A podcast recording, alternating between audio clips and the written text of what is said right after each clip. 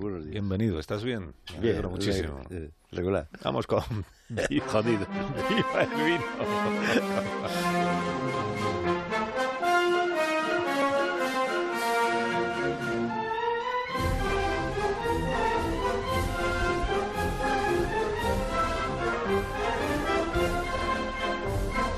Cuando tú quieras, maestro.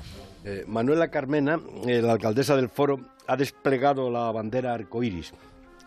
Es junto a la diosa Cibeles, nuestra estatua de la libertad. Y ha dicho, el orgullo es la fiesta de Madrid. Madrid, la capital de la tolerancia.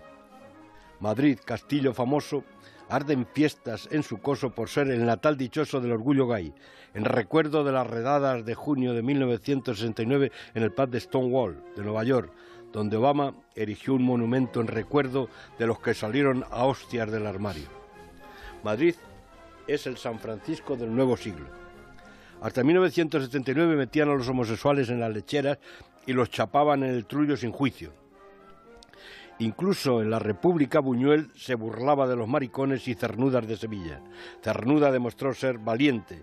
Se fue voluntario al frente de Madrid con un fusil en la mano y un libro de Horlerdin en el Macuto.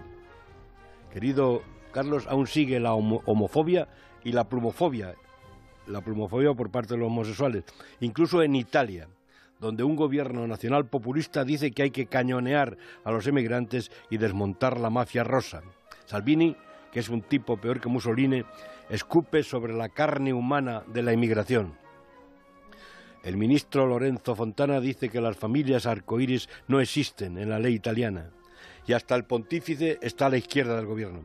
Hace unas semanas un chileno víctima de los abusos confesó ante el Papa Francisco que era gay y el Papa le dijo, no importa, Dios te hizo así, Dios te quiere así.